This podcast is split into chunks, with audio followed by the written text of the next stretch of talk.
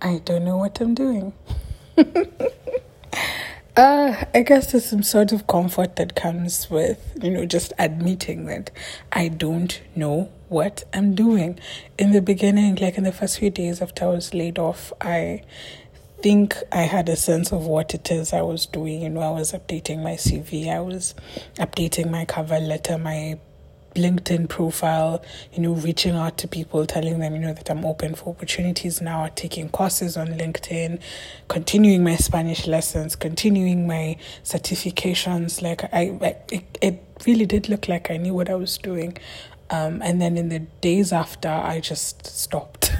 I just stopped frantically applying for jobs. I I chilled. I relaxed, and as good as that was, and as good as that felt, there's still a part of me that felt guilty for relaxing. There's still a part of me that's telling me to, you know, make use of this time, take advantage of the opportunity that has been dropped on my laps with like this gift of time and you know use it to create something useful or to do something useful or to do something I'll be grateful for in the future. A future that we don't even know what it looks like.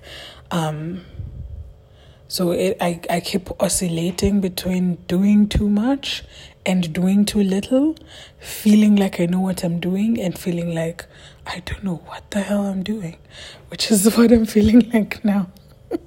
but I am giving myself time to relax and time to chill and trying to let go of that part of me that just feels like I have to be productive all the time.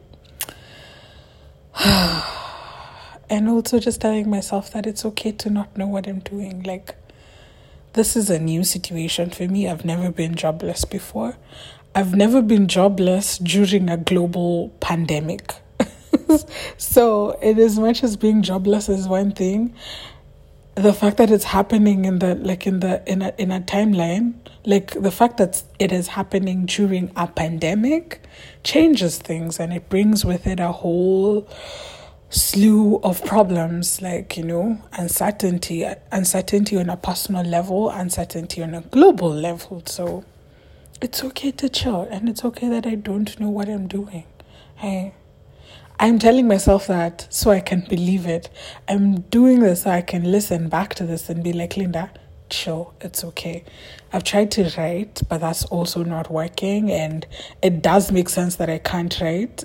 Like I keep writing and stopping halfway and being frustrated and starting all over again and then stopping halfway and being frustrated. God. So I thought I'll just do a voice note instead. Um, instead of torturing myself to keep writing, you know, I I, I don't want to do it if it doesn't feel good especially now when there's so much that's not that's that's not good i mean i might as well do things that feel good. But even as i say that there's as i say that there's a part of me that's just like no linda. If you're to, if you're going to grow you can't always just do things that are feeling good. You have to do the hard stuff. God this is a lot and i'm not even sure where this is going. So i'm just gonna stop there and i'm just gonna wonder about you, wonder what you're doing, how you're doing, how you're coping, how you're dealing with everything. Um, so I don't make it all about me. See, I can be thoughtful, I can be thoughtful. Good. Ah, wow, okay. No, I'm I'm just I'm gonna go. Um, I just want to tell you well, no, I was just feeling guilty for starting a blog that that I wasn't going to maintain. So I thought, you know, I should do something. I should put like a random voice note there. God, I really don't know what I'm doing, huh?